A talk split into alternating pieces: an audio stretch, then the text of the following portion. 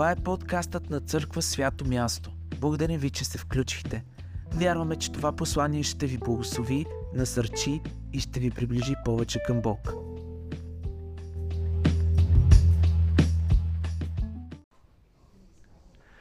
Продължаваме темата от предния път. Хитри като змиите. И няма да връщам нарочно. Само едно изречение ще кажа. Само на едно ще се спра от миналия път. Това с което завърших. Вярвам, че Господ работи в живота ни и благодаря за това, за обратната връзка, за това, че се чухме, писахте, говорихме, че това, тази тема ви докосва и аз смятам, че трябва да имаме правилно разбиране за много неща и ще надграждаме в живота си правилно разбиране върху Божието Слово. И за някой може да е по-трудна темичката, но вярвам, че Господ а, извършва своето си вътре в нас. Ако не сте били, чуйте, върнете се в, пост, в, в, в подкаста ни и, и слушайте. Продължавам на там. Бог каза на Ева, ще бъдеш хапана. С други съвременни думи. Бог каза, поколението на змията ще ще те хапе. Но ти, поколението на човека, ще стъпче главата на змията. И това е проклятие с благословение. А, защото в това проклятие Бог благослови отново човека. Отново даде изходен път.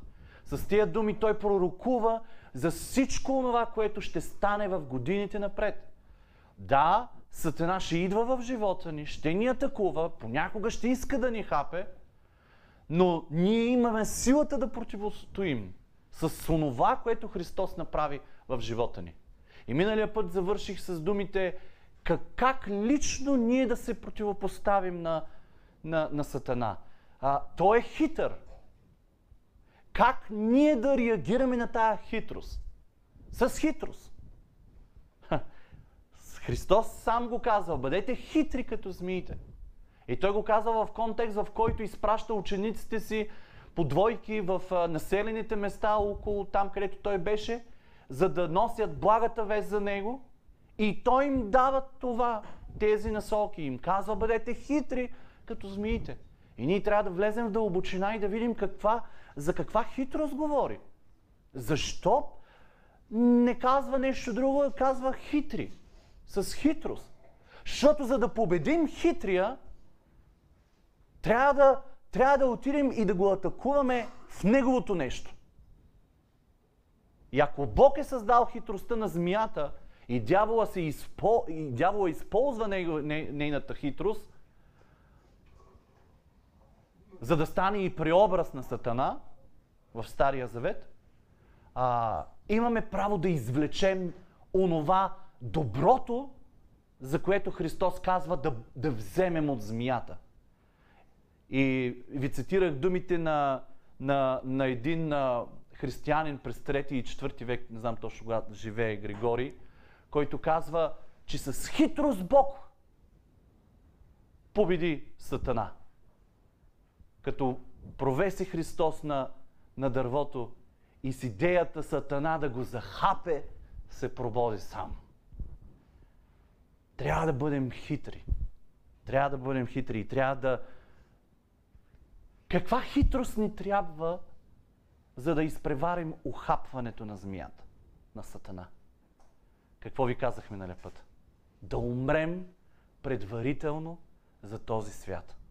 Защото той ще дойде с предложения, с умайване, да ни разфокусира, да ни задуши постепенно, без да усетим с земните неща, да ни ухапе и да ни отрови. Без да разберем, без да го, без да го усетим, ще направи всичко това за нас. Но когато сме мъртви за този свят, тогава и сме истинали за този свят, тогава неговата сила няма власт върху нас. Няма с какво да ме спечели. Няма с какво да ме разфокусира. Понеже не аз живея, но какво каза Словото? Христос живее в мен. И ако Христос живее в мен, значи Сатана се страхува от този, който живее в мен. И той няма право да да ме доближава. Дори и да се опитва. Някой ще стане и ще му струши главата. Той е смъртно ранен. Сатана е смъртно ранен. И нали се сещате една змия, когато, ако не, сте, не знаете, гледайте видеоклипчета как, какво прави змията, когато умира. Тя се движи с огромна скорост и, и цялата се тресе и, и, и, се вее насякъде с опашката си, ако е възможно да завлече още повече. Е, това е Сатана. Той знае, че умира. Той знае, че му идва края. Той знае, че 100% е победен. Но ако може с последни сили да завлече повече от нас, да ни обърка, да ни унищожи, да ни завлече след себе си, да не е само той в, в място, на което ще прекара цялата вечност. Да завлече колкото е възможно повече. Не стига, че ангели завлече след себе си, но и негови хора да завлече. Неговото творение да завлече. Ще му се предадем ли? Не. И ето, трябва ни хитрост. Трябва ни хитрост, за да победим неговата хитрост. Затова си говорим за него. И няма да му обръщаме повече внимание. Просто най-много две недели му отделям, за да се научим. Но ние имаме фокус пред нас. И няма да му обръщаме внимание, за да се радва. Но имаме Христос, към който да гледаме. Който е всичко за нас. И ще бъде всичко за нас. Спомнете си Христос в, в пустинята. И в пустинята дявола искаше да ухапе Христос.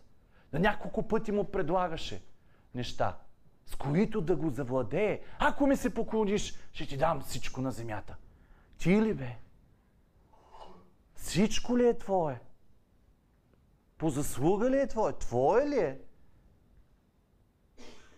Дайте да, дайте да, да му отговаряме на лъжите с начините, по които Христос му отговори. Защото Христос му отговори с хитрост. Какво каза? Писано е. Или казах, Божието Слово, когато, когато го пуснем в, остров, в отровата на Сатана, какво, какво, какво става с отровата на Сатана? Става противоотрова. Става нещо, което няма да действа със смърт върху нас. Така че писано е, трябва да стане наша любима фраза. Това е нашата противоотрова. Това е да следваме примера на Христос. И той отиде в пустинята. Защо? За да се справи с всички зверове, които ще дойдат до нас. За да се справи с змията, която и до нас ще дойде. Пустинята привлича такива зверове. Пустинята, защото в пустинята те огладняват. Зверовете огладняват, усвирепяват. Библията казва, змията е една от зверовете. Една от зверовете. Значи със сигурност тя е в пустинята. Тя е в трудното ти място. Тя е в мястото, в което ти преживяваш много. Както тялото ти преживява, така и душата ти и духът ти преживяват неща. И то е там. Ако може да те умая и да те захапе, така да се завърти около тебе, че да те задуши накрая. Ако е възможно, ако му позволим, ако не му противостоим на хитростите му. С хитрост.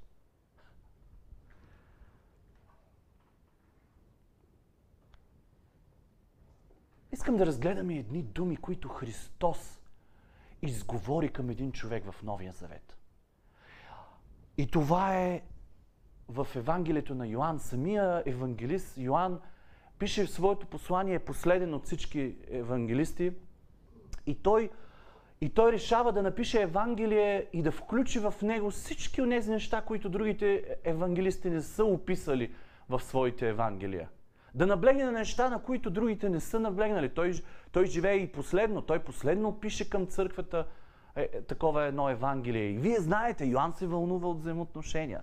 Йоанн разкрива Исус в цялото си Евангелие, затова ви казвам, ако не сте чели Библията, първото, което прочетете. И ако искате да се прекарвате добре с вашия Господ, първото нещо си четете винаги Евангелието на Йоанн. То е изградено сякаш върху няколко разговора на Христос с хора. Много е интересно. Цялото Евангелие се върти около няколко разговора на Христос с хора. И един такъв разговор е между него и Никодим. Никодим е свещеник. Никодим е фарисей. Никодим е ученик. Никодим има свои духовни ученици. Никодим е жадувана фигура да обикаля и да отива до ученици. Те го обичат и той ги обича. Той ги учи на закона. Той ги учи на Бог. И Библията ни описва на няколко места как фарисеи са харесвали Христос. Те са били скрити последователи на Христос. На няколко пъти ни е описано спорове между фарисеи в, в, в, в, в, в тяхните синедриони. Половината не са го харесвали, но половината са го харесвали. Защото няма как да си около Христос и да не го харесваш. И в същото време няма как да си около Него и да няма опозиция. Така ще бъде и в нашия живот. Едни ще ни харесват, други няма да ни харесват. Едни ще искат да ни отравят, а други ще искат да сме първи приятели в тяхния живот, защото им влияем добре. Така беше и Никодим. И Никодим обаче имаше свои въпроси. Никодим искаше да прекара някакво време с Христос на скрито, за да може той да му отговори на важни въпроси. Обществото, Божия народ можеше да не могат да разберат на 100% Христос, но повярвайте ми, Никодим можеше. Никодим виждаше много от делото на Христос. И той беше пленен. Той разбираше, че това, което той прави, е месианско. Той е този, който са чакали. Обаче, когато си в позиция, имаш право да избереш и да направиш два избора. Или да бъдеш открит пред обществото и да кажеш каква е твоята вяра и всички да бъдат да те намразят и да те изхвърлят от място, на което си, или да останеш там и да бъдеш скрит Христов последовател. Какви искаме да бъдем ние? Давам ви и трети вариант. Може да е искал да остане там, за да може да повлиява. По някакъв начин. Това е по-трудният път. Това е много трудният път. Но трябва да имаш видение и откровение, да стоиш на място, на което не си прият. И той с думите си заставаше най-вероятно и хората и спореха и така нататък. И имаше отхвърляне върху себе си. Но той реши да остане на позицията, на която е. И е той от хората, които прави в последния, в последния момент от живота на Христос нещо за него. И той дава 100 литра масло, за да обработя тялото, мъртвото тяло на Христос. Знаете ли колко е 100 литра масло? И тези литражи масло са използвани за царе. С други думи, той е направил нещо твърде голямо за учителя си, за, за онзи, който е повярвал. И това се е видяло от обществото. Царе са ги обливали с толкова много литражи масло. И в разговора им има нещо, което жегва, докосва страшно много Никодим. Христос използва думи в целия си живот към хората, които са били актуални. А, пророчества, които са говорили актуално на, на Божия народ. Някои неща ние трябва да се ровим, за да ги разберем, но, но Христос използва език, на който евреите са си говорили. И е било толкова познато, когато Той ми е говорил по определен начин. Така Той използва, и аз искам да разгледаме част от Неговите думи, за да ви покажа кое Кое е специфичното нещо, което Христос не случайно му казва и стига до ушите на, на Никодим? 9, Йоан 3 глава, 9 стих надолу. Как е възможно всичко това, попита Никодим. Исус отговори, ти си учител на Божия народ. Не знаеш ли това? Уверявам те, Ние говорим каквото знаем и разказваме каквото сме видели. Но вие не приемате нашето свидетелство. Разказах ви за земни неща, но вие не ми вярвате. Вижте как му говори в множествено число, защото той Христос вкарва една голяма група от фарисеи. Как тогава ще ми повярвате, ако ви разкажа за небесните неща? Вие не ми вярвате за нещата, които говоря за земята, а ако ви говоря за небесата, как ще ги повярвате? Никой не е издигнал на небето, никой не се е издигнал на небето, освен този, който слезе от небето. И сега ще ви кажа, че тия думи издигам, тази дума издигам, значи говори толкова много на евреите, колкото на нас нищо не ни говори. Но тази дума, след малко ще ви кажа какво означава, но вижте колко пъти Христос се използва. Никой не се е издигнал на небето, освен този, който слезе от небето, човешкия син. Както Моисей издигна змията в пустинята, точно така трябва да бъде издигнат човешкия син, за да може всеки, който вярва в него, да има вечен живот. Защото Бог толкова обикна света, че даде своя единствен син. Слезна. За да може всеки, който повярва в него, да не умре, а да има вечен живот. Бог не изпрати сина в света да съди света, а да спаси света чрез него. Това е като да кажеш на българи на шкембе чорба и той да не може да те разбере. Има ли такъв българин, който няма да разбере какво е шкембе чорба? Няма такъв. Всичките знаем. И си представете да стои някой пред нас и да ни повтаря шкембе чорба, шкембе чорба, шкембе чорба, шкембе чорба и ако не е това, това е шкембе чорба и нищо не ни говори това. Представете си Христос какво иска да каже. Тази дума издигам, издигнат, а, въздигнат, означава избран, помазан, поставен за цар, коронясан. Издиган означава коронясан за цар. Помазан с масло означава вече си цар. А, ти вече си поставен за цар. Думата е използвана многократно в Стария Завет. Има значение на издигане на човек в позиция високо пред обществото. Първо сред обществото. Някой е издигнат за коронясване. Издигнат, въздигнат. И ако си го запишете и когато си четете Словото на Бог, просто Вижте тази дума. Казва се, издигна им съдия. Нали? После издигна им още един съдия. Въздигна им съди, за да ги управляват. Въздигна им царе, издигна им царе. Постави им, издигна им пророци. Това е думата и си представете, Христос я използва и я използва за себе си пред Никодим. Това е това е онова, което Никодим очакваше да чуе. Той ли е Месията или не е Месията?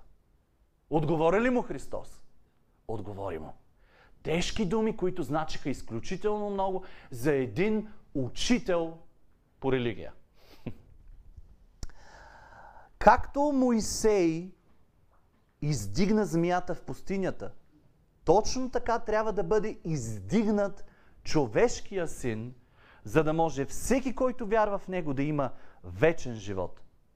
С други думи, Исус му каза, както Моисей издигна змията в пустинята, така и аз ще бъда издигнат.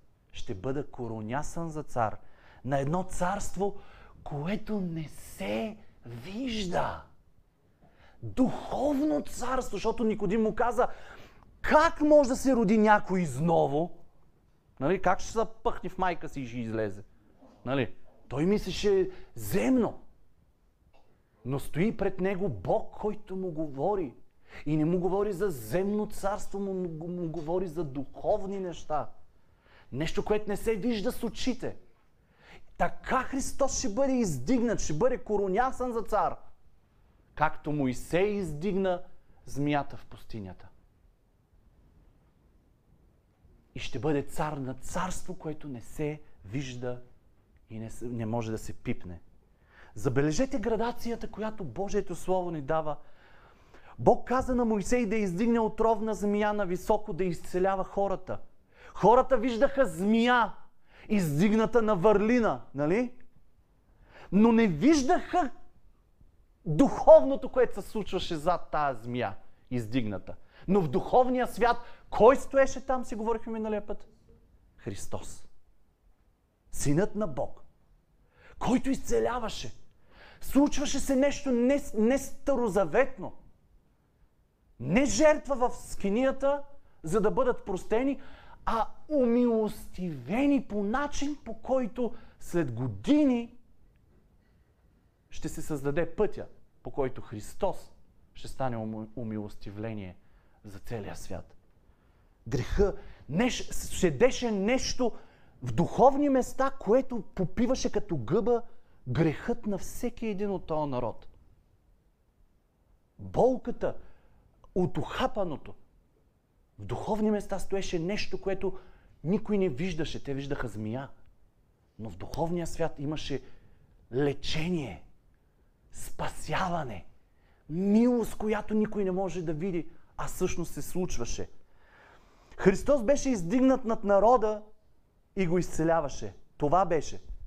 Ту хората виждат издигането на Христос на кръста, неговото обвинение, неговото разпъване, цялата драма, избора на Божия народ, нали, да бъде раз, разпнат на кръста. Виждат едно разпнато тяло на един самоучител, на някой, който се е въздигнал за такъв. Това е което виждат в съземните си очи. Разпнат човек по римските обичаи. Но какво казва на Никодим? Така ще бъде издигнат и Божия син. Тоест, по този същия начин ще стане коронация. Ще стана цар на, не, на небесно царство, невидимо царство, в което ще се случват неща, които не могат да се видят по, по естествен начин. Издигане, коронация на Христос за цар, на царство, което не се вижда с просто око. Ето това са думите на Никодим. Смъртта на Христос беше триумфа на Бог. Едно коронясване, една промяна на, на всичко, което се е случвало от тогава, началото на света до сега. И всичко, което след Неговата смърт и възкресение ще се случи. Издигането му е коронация. И те виждат разпнат човек на кръста, който умира. Но в духовния свят става триумф. Победа. Пълна победа. Начало на царство на земята, което Словото казва няма да има край.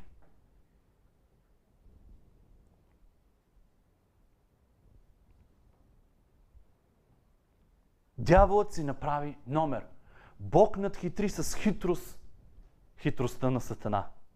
Едно малко отклонение ще направя. Говорих ви миналия път и сега малко наблегнах на това, че а, всички освирепяват, зверовете освирепяват, когато са гладни, нали? А, всички освирепяват, всички стават, става нещо с тях, обезумяват, когато са гладни. И ние обезумяваме, когато сме гладни. И ние не можем да издържим. Значи, забелязвате ли, няма разлика в зверове, хора, аз ще прибавя и духове.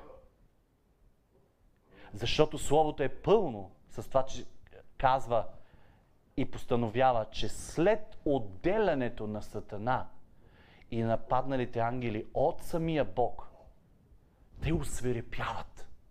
Няма връщане назад. Те са гладни. Когато си отделен и си дух, когато си отделен от Бог, от самия Творец, от главния дух, духът ти не може да бъде нахранен. Когато си отделен, не можеш да бъдеш нахранен. Ще нахраниш физическото си тяло. Но духа няма как да се нахрани, ако не му дадеш връзката с Бог. Общението с Бог. Какво прочетахме? Чашата, виното. Това е общението на в духовни места. Ние виждаме хляба, ние виждаме виното, но има в духовни неща. Случват се неща, които ние не можем да ги видим, но те се случват. Това е единство, това свързване, това царуване, това царство. Това, тази сила, това единство. И това е духовна сила. В нас не влизат само естествени хляб и вино. В нас влизат духовни неща. Духът ни се свързва с Неговия дух.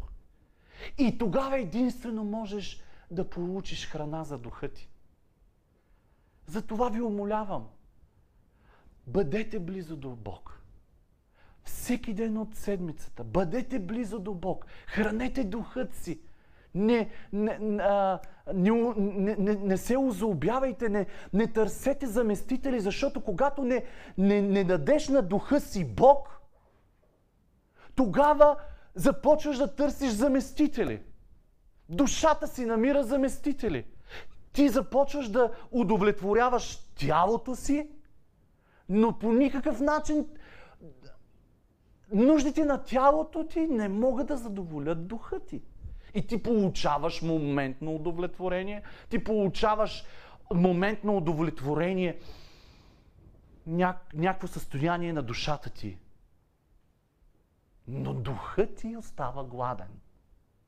И си представете едни духове, едни паднали ангели, които вечно са отделени от своя Бог. Те, те се осверепяват. Там няма, по никакъв начин няма нахранване.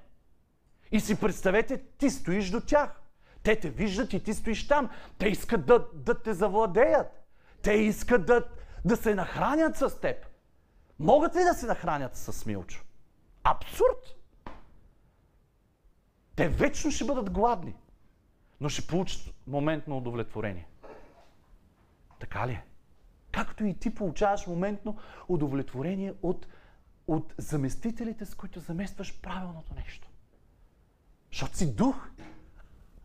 Защото си същия като тях. Само, че имаш душа и имаш тяло.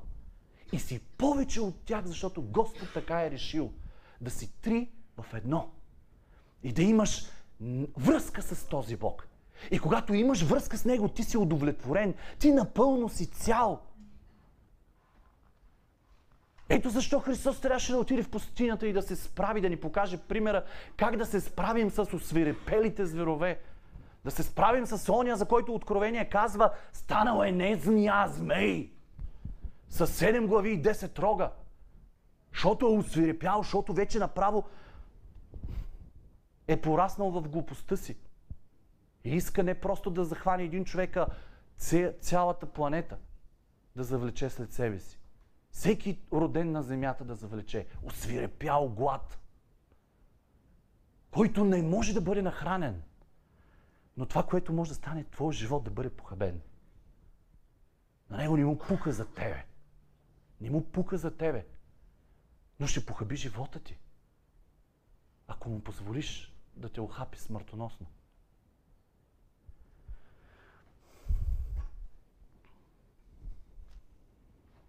Няма да си щастлив и нахранен. Няма да имаш спокоен дух.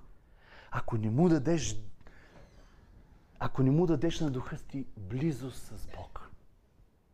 Само това може да нахрани духа ти.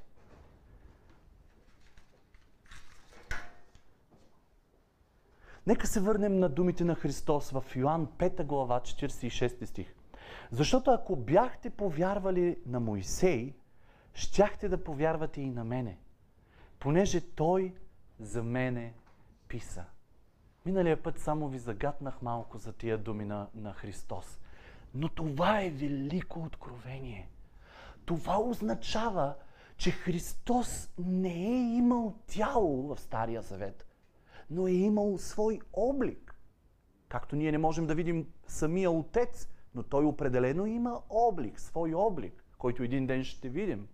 По същия начин и Христос е имал свой облик. И понеже Отец не може да стигне до земята, за да остане човека жив, ако го види, затова част от Бог може да бъде видяно от човека, от нас. И това е самия Христос, който после стана и човек.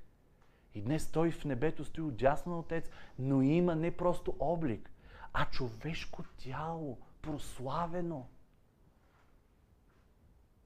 Така че Мойсей е имал взаимоотношение не с Отец, който не може да го види, но с самия Христос. И се вълнувам, като го казвам, защото те са имали срещи. Мойсей не спираше да се качва на тази планина. Не спираше да бъде в присъствието на Бог. Казва се лице в лице с Бог. Кое е лице? Христос. Е, самия Христос казва, той за мен е писа. Аз прекарвах време с него и той за мен е писа. Той за мен е писа. Не повярвахте на Мойсей и на мен няма да повярвате. Защото е ниво на вяра. Защото трябва да го повярваш. И както съм общувал с него, така мога да общувам и с теб. Само да го поискаш.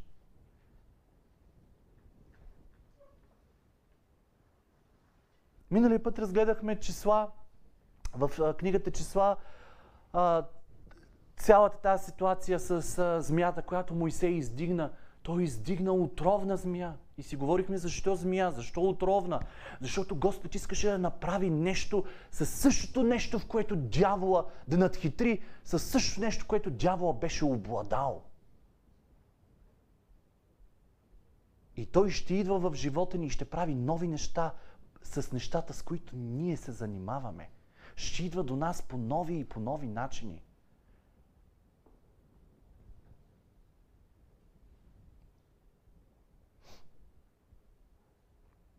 Защо змия? Защо не им каза, издигнете едно медно агне? Защото Бог искаше да оправи образа, който Сатана похаби в едно животно, което не заслужаваше да бъде променен образа й. Но понеже този образ е поручен, похабен, той реши да го поправи. С хитростта, в която Сатана завладя този образ, Христос искаше по същия начин да поправи този образ. Но така или иначе, той, земята вече е символ, който дявол използва. Затова Христос повече никога няма да слезе на земята, както слезе в Стария Завет като змия в духовния свят. А слезе като агнец. Този, който може да прости всеки един грях, а вече се е прославил и като някой, който може да изцелява и да събере всичко в един образ. Той може да изцелява и той може да прощава. И става Божия агнец на земята. Агнето е било изключително мръсно животно, изчитано от много религии за нечисто животно. Да, ние сме свикнали агънцето да е беличко, пухкаво и така нататък, но това е било за, за много народи едно от най-смърдливите животни. Така че ако беше се проявил като агънце, а, нямаше да бъде разбран от а, всички религии. Но Бог прави така, че юдеизма да бъде свързваща религия, да може да говори на езика на много други религии. Змията е била обожествена от много, от много народи и от много религии. Змията защо е обожествена? Защото никой не е виждал змията къде умира. Змията умира в дупката си, която е някъде в скалите, под, под земята и така нататък. Виждали са да сменява кожата си. Ето защо идват и идеи за прераждане. Че тя се преражда, че тя вечно живее, тя сменя само кожата си. Но никой не е виждал как умира змия. И става свързващ образ между небето, земята и човека. И където и да погледнеш, в които и народи, тук търсих Индия, Китай, всички от Близкия изток култури, Вавилония, Персия, Сирия, Палестина, Ханаан, Гърция, Рим, всички имат образа на змията, която обожествяват по някакъв начин. Всички, всички, всички. Защо? Защото не са можели да си обяснят живее ли това животно, умира ли това животно. И в един момент го, тръгват да го обожествяват. Но Бог иска да удари и тази лъжа. Ето защо отива с образа на змията, за да удари и за да каже, че аз сега, колкото и змии да се появяват, аз мога да ги победа. Аз, който съм змия.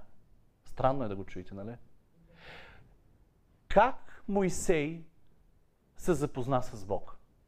На планината, в, една, в един горящ храз. И Бог какво му каза? Какво имаш в ръката си? И той каза гега, прът, нали, овчарска гега. А Библията го нарича жезъл, между другото.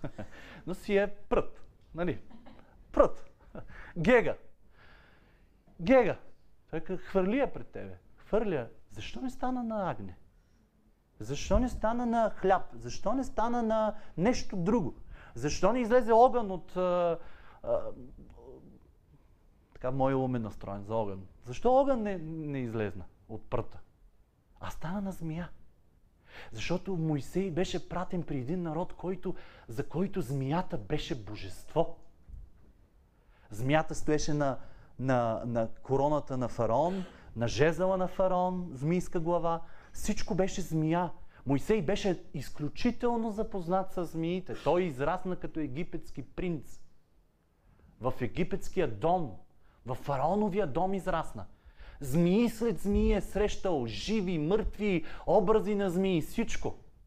И за да бъде разбран дори и той, и той да се запознае с самия Бог, той му дава образа на змия. И оттам започва да изгражда онова, което е фалшиво, като го стру... струши фалшивото и покаже истината. Онова, което е зад, зад тая лъжа. Моисей се оплаши от змията, която, която стана от пръта му. Защо? Защото той 40 години беше прекарал в пустинята и той знаеше коя змия е отровна и коя не. Ти ще се оплашиш ли от воднянка там, от нещо, някакво змийче? Не.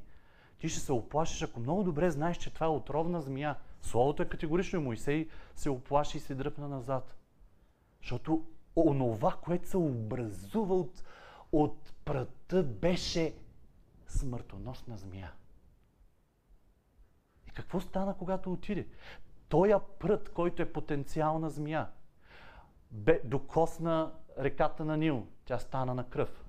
А, раз, докосна червеното море, раздели се на две. А, обърна се то прът към небето, а, паднаха скакалци и всякакви а, неща, с които Бог искаше да удари всичките 10 божества, в които Египет вярваха.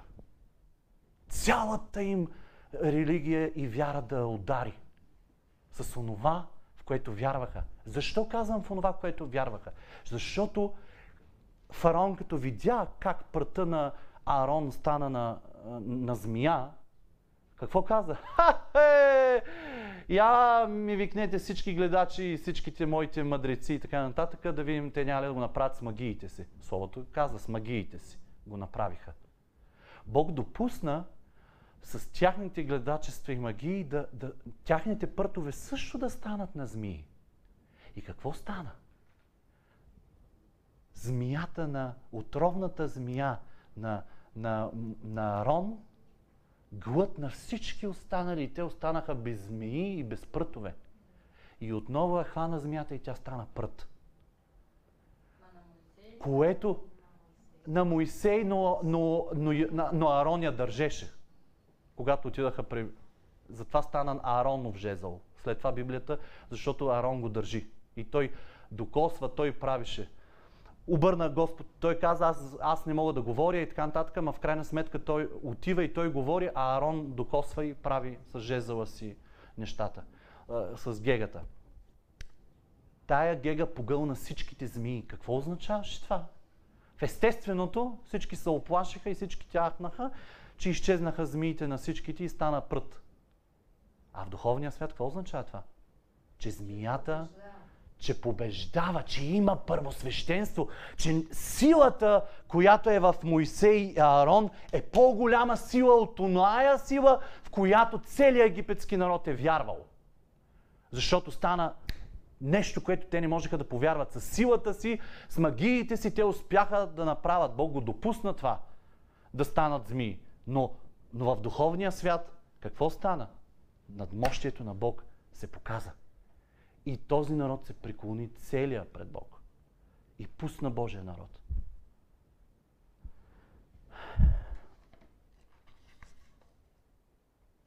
Змията е символ на царствена сила. И това можем да го видим навсякъде в старите народи.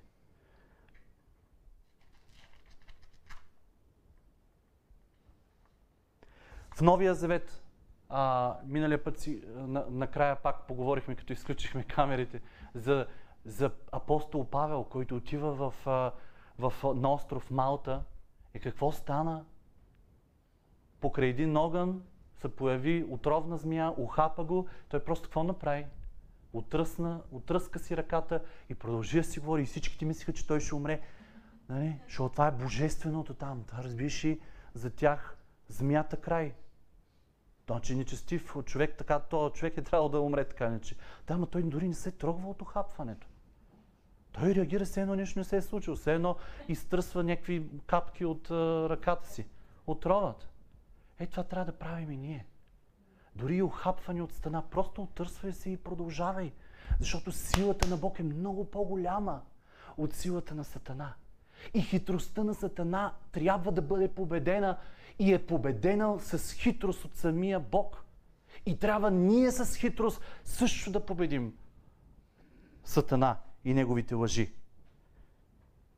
Грехопадението похабява образа на змията. В Исаия става нещо интересно и с това ще завърша.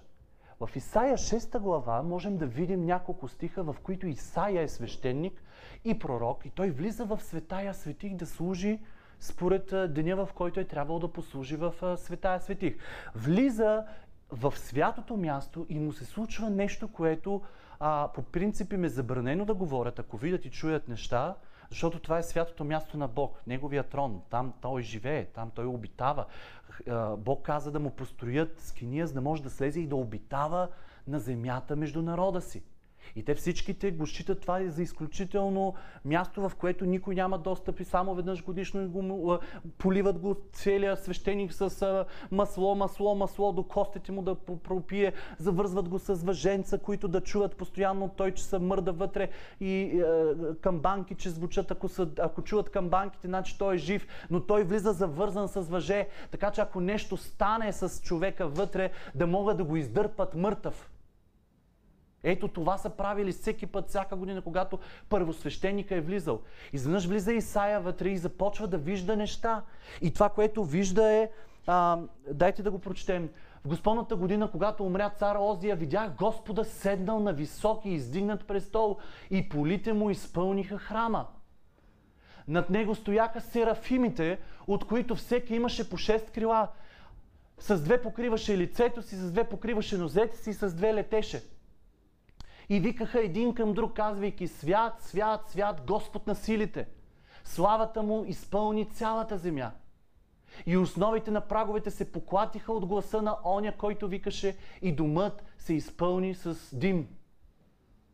Тогава рекол, горко ми, Исаия си казва, горко ми, защото загинах понеже съм човек с нечисти устни и живея между людите. Той вижда славата на Бог и си казва, аз умирам, аз ще умра сега. Аз видях самия Бог, означава, че аз приключвам. Горко ми. И живея между люди с нечисти устни. Аз съм загинал вече. Понеже очите ми видяха царя, Господ на силите. Тогава долетя при мен един от серафимите. Идва при него един, дето, ги, дето той ги вижда. Те са два, между другото, серафимите. Като държеше в ръката си разпален въглен, що беше взел с щипци от ултара, което означава, че ултара гори. Нали? Ултара на Бог гори в огъне. И като го допря до устата ми рече, ето това се допря до устните ти. И беззаконието ти се отне, и грехът ти се умилостиви. Без, без жертва, без нищо, ти си уми, умилостивен в момента. Което пак виждаме Христос, поява на Христос. Защото само Христос може да умилостиви без жертва. Има ли още или не? Това е. Да. А, набързо, той казва и видях серафимите. Между другото, това е първият път, в който се появява думата серафими в Библията. А ни се говори все едно всички сме запознати с серафимите. Което означава, че друг път също, се, също е виждал неща. Серафимите. Те са два серафими. В, в, а, при ангелите също, само за, за минутка да ви вкарвам в тронната зала. А, имаме трон на Бог. Имаме иерархия при ангели. Имаме, серафи, имаме архангели, които са, които са най-висшите ангелски същества. Били са три. А, Гавраил, Михаил и Луцифер, който е Сатана. Паднали ангел. Той е бил архангел. Тия три същества са обикаляли около самия трон. Те са най-приближените, най-силните, притежаващи най-голяма сила. Ангел, всеки ангел е създаден за определена цел с определена, с определена служба. Архангелите са, хо, а, са същества, които отиват и прогласяват на хората, на света, това, което Бог прави и, и са най-приближени до самия Отец. След това са серафимите, които два ангела, които стоят около самия трон и те са огнени. Всички ангели, които са най-приближени и най-високо в иерархията, са огнени, защото те обитават огън. Те са самия огън, част от самия трон, част от самото божество. Така че серафимите са описани, самите пък серафими са като че ли най-огнените.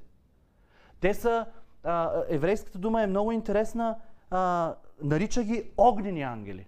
Ама те и всички други са, са огнени. Херовимите са ангели, които са след, след серафимите.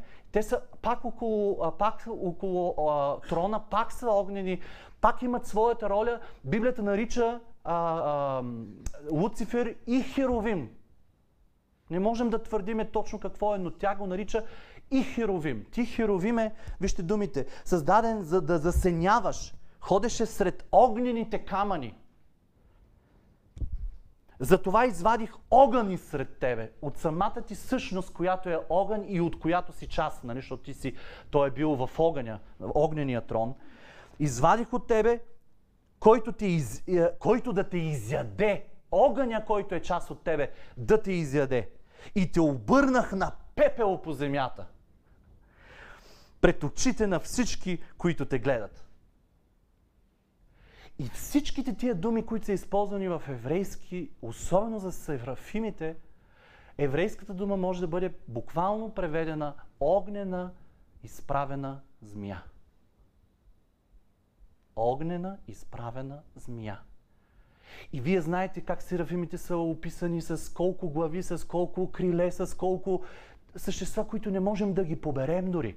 И знаем, че Бог като създава земята, когато създава Едемската градина, Той я прави според тронната зала.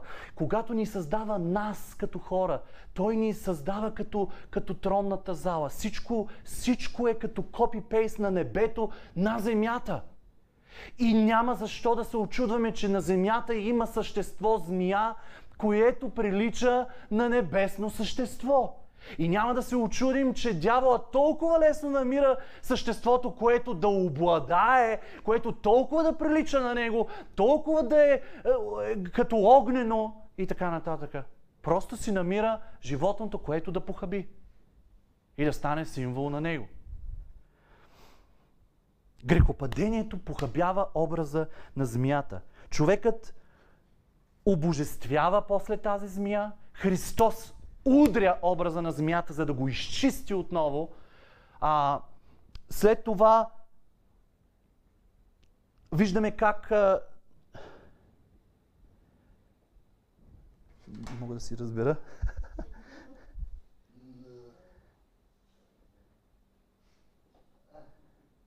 Да, след това виждаме как Христос казва а, извлечете доброто от змията. И ние минали път си говорихме как той, той ни обръща внимание на различни животни и казва, вземете пример от това, вземете пример от това, вземете пример от това, от доброто и нарежда и змията вътре. Да вземем и от нея хитростта, с което тя дявол е опоручил. Една змия беше около дърво и измами човека. Другата змия е издигната на дърво. Хората виждат змия, но става в духовния свят нещо, което изцелява. След това Христос е разпънат на дърво. Забелязвате ли колко дървета също имаме? Разпънат на дърво и става спасение на целия свят. Подобно не е и Христос издигнат на дърво. В единия разказ змията излъгва в градината Ева – след това виждаме в Новия Завет, след Възкресението на Христос, как отново имаме градина, гроб, градина и имаме жена, Мария Магдалена, в градина. И този път жената не е излъгана, а жената е утешена, променена. Виждате ли символиката и как Христос постепенно, постепенно започва и очиства всичко това, което Сатана виждаме, че е описано в Стария Завет, че е опоручено. За да започне един изцяло нов живот, едно ново царство, с една нова сила, с нови хора, които да правят нови неща. Не си слагайте очите от тук на сетне на змията, както целият свят си е сложил преди и сега, може би, очите върху змията. Не си слагайте повече погледа на Сатана, който е напълно победен и му идва края. Не обръщайте внимание, нито на отровата му се плашете, защото имате примера, имаме примера, да хванем Божието Слово, да го изядем това Божие Слово. Какво каза Серафима на, на, на Исаия? Глътни го, езикът ти е изчистен сега. С други думи, днес по съвременен начин християнски мога кажем в името на Исус, нов човек си, изчистен си, иди и не съгрешавай повече. И ние сме нови създания в Него. И очите ни къде да бъдат? На Христос, който прави всичко във всички. В царството, което не се вижда и не може да се докосне. Просто като дойде до теб, надхитри го. Нека първо да си умрял за този свят. Така че да няма власт над тебе с думите и с лъжите, които може да изрече върху теб. Защото Христос е променил абсолютно всичко. И ако останеш да живееш със светските неща, ако продължаваш да живееш да си е, част от цялата система на този свят, ти нямаш нищо общо с Христос. Защото Христос направи изцяло ново царство, в което да живеем по нов начин, с нови правила. И ако живеем в това царство, всичко ще бъде различно. И ще имаш пълна удовлетвореност, защото Твоя дух ще бъде свързан с Божия дух. А няма да си усвирепял като всички останали, които са изхвърлени от присъствието на Бог. Затова гледай на Христос и бъди изцеляван, бъди възстановяван, бъди прославен, защото Словото казва, ще ги и прославя. Толкова да се пълним всеки ден с Христос. Христос живее в нас. Той е страха на змията. Не ние. И ако дявола види, че сме сами в пустинята си, отделени, отделили сме се, не ми трябват хора, не ми трябва, ох, нали, искам да остана сам, нали, тако, и страниш от Божието царство, страниш от Божиите хора, страниш, ти си лесната плячка на зверовете. Ти си лесната плячка на Сатана. Ето защо трябва да бъдем свързани.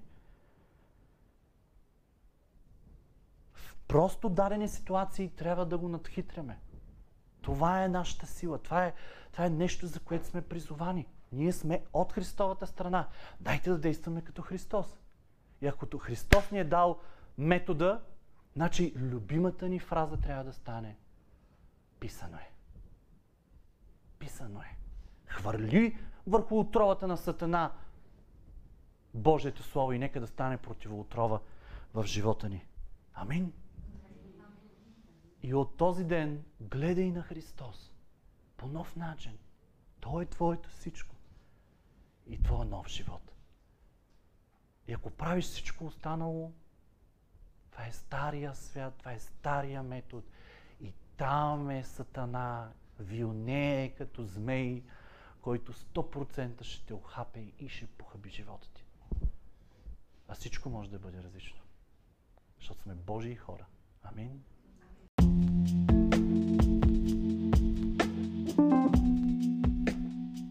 Благодарим ви, че се включихте. Повече за църква свято място може да разберете като посетите сайта ни holyplace.church или просто посетите някой от социалните ни канали. До нови срещи!